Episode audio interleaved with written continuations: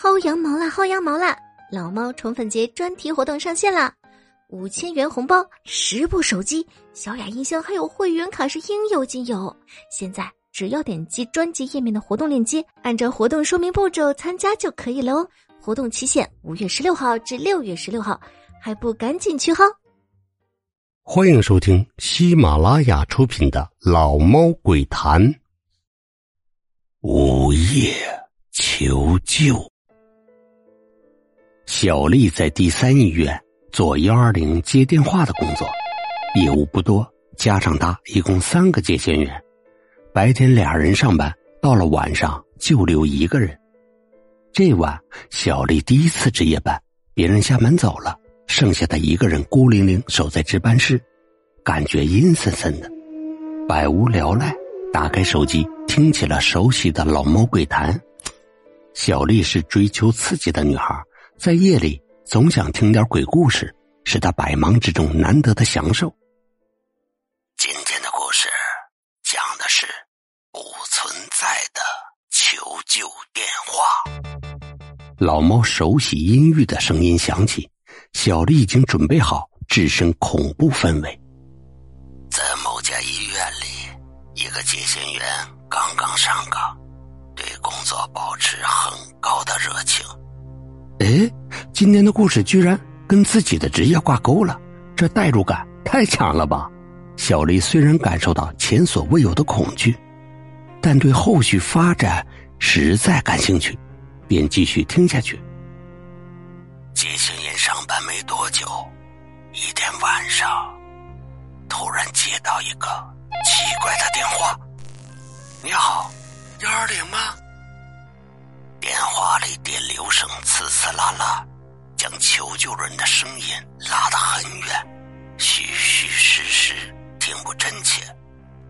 接线员秉持着职业操守，毫不厌烦确认着信息。我们几个驴友在凤鸣山上采风，现在一个队员不小心掉进沟里了，请问可以派一个急救车过来吗？接线员终于确认了位置，电话里仿佛传来稀稀拉拉的雨声。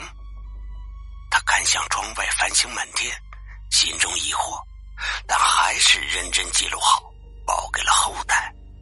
可没过多久，救护车值班的队长打来电话：你怎么办事了？确定在凤鸣山吗？那是半个月前山体滑坡，进山的路都被堵死了，为了安全着想，交管早就封山了，哪有什么驴友进去？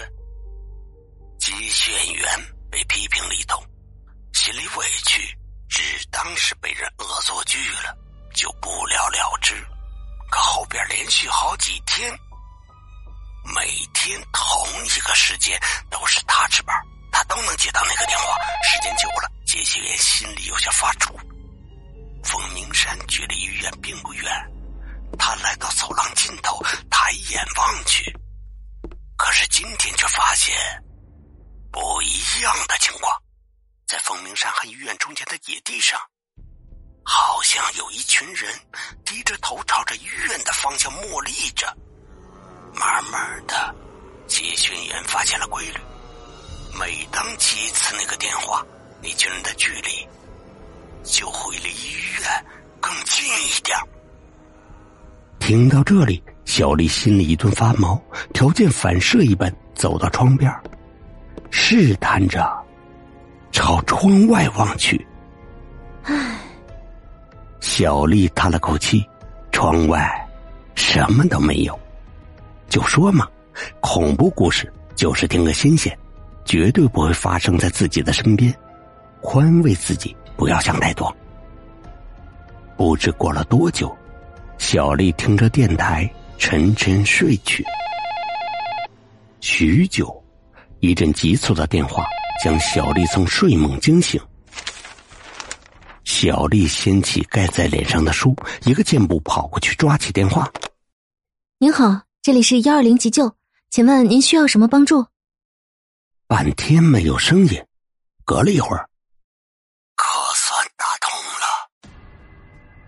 了。对不起啊。小丽以为刚才睡得太死，可能人家之前打电话没听见，于是又连忙问道：“您需要什么帮助呢？”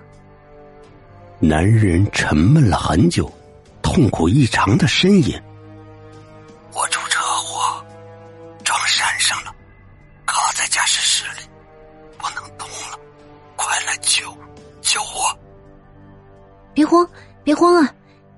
小丽连忙安慰道：“您先告诉我车祸的详细地点好吗？”“在北山弯道附近，快来救我！”嘟嘟嘟，对方挂机了。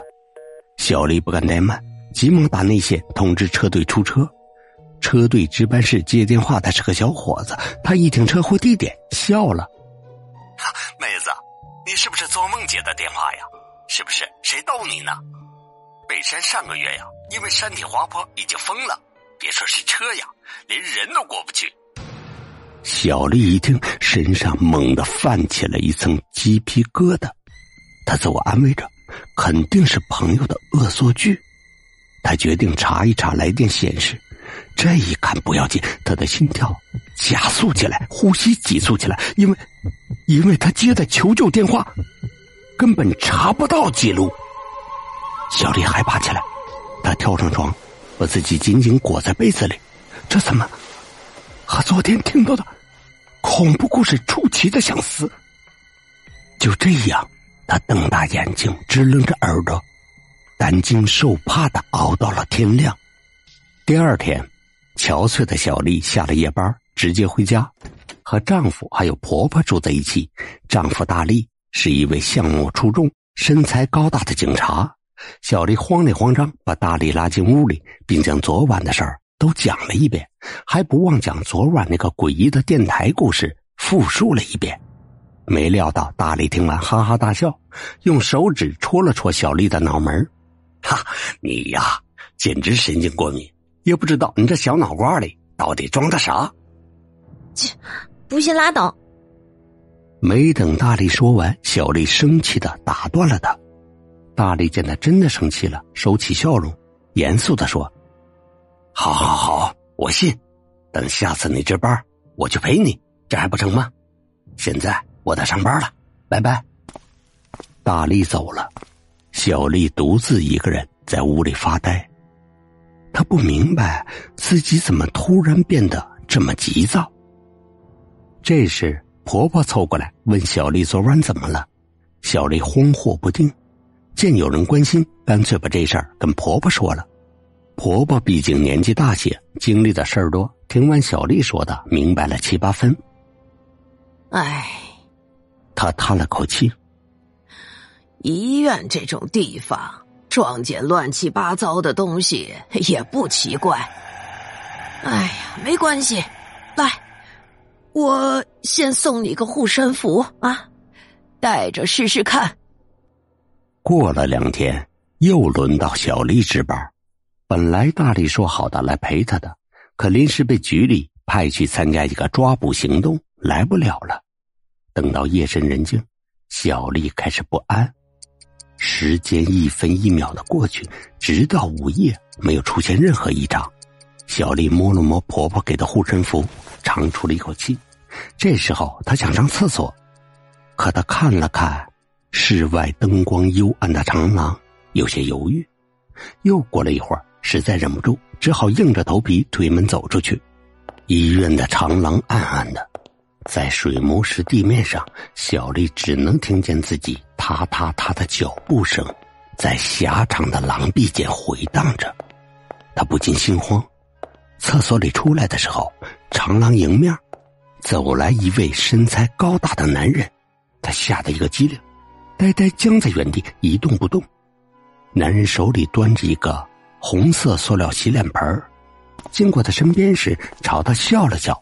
小丽突然感觉哪里不对，她紧紧地盯着男人，直到看着他步入长廊尽头一间病房，那紧绷的神经才舒缓下来。原来是住院患者的陪护，她松了口气。可就在此时，值班室电话铃声大作，那刺耳的铃铃声打破了夜的宁静。小丽快步跑回去，抓起电话：“喂，您好，这里是120。”“总算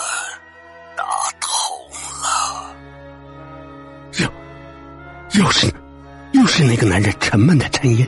小丽啊的一声想撂下电话，可奇怪的是，仿佛被施了魔法，浑身骨节僵硬，嘴唇哆哆嗦嗦不听使唤。尽管小丽不说话，听筒内仍旧传来那个男人沉闷的声音。我在北山湾道出车祸了，被卡在驾驶室，快来救我。随着话筒内传来嘟嘟声，小丽的四肢恢复正常，她撇下电话，腾的一下跳到床上，浑身瑟瑟发抖。小丽不由得想起昨天老猫鬼谈里那个故事的后续。接线员紧紧地捂着嘴，害怕自己再发出任何声音就会引来楼下那群人的关注。是的，随着时间的推移，那群人已经几乎到了楼下，并且他已经差不多弄清了情况。半个月前，一对驴友登上凤鸣山，其中一个队友受了伤，另外几个因为当时工作的疏忽，打不进急救电话，但也不愿意抛下朋友。在那天突发的暴雨下，被泥石流永远留在了山里。接线员承受不住内心的压力，极力想休假，但是人手不够，不能耽误群众的救援情况，被口回绝。最后那个晚上，接线员憔悴惊恐地上着班，守着时间，又来到这个点儿。铃，电话铃声准时响起，接线员彻底的崩溃，蹲在地上大叫起来：“别再打电话了，别再打电话了，求求你们，别再打电话了！”可是无济于事，哪怕不接电话，那个求救的声音依旧在耳边响起，并且这次仿佛就在耳边。后来接线员不知所踪，没有人再见过他。感谢你的收听，老猫宠粉恐怖派对活动已经开始了，只要点击本专辑页面的活动链接就可以参加了哦。5000元的红包，10部手机、小雅音箱还有喜马拉雅会员卡不定时的砸落，活动仅限5月16号至6月16号，还不赶紧去撸啊！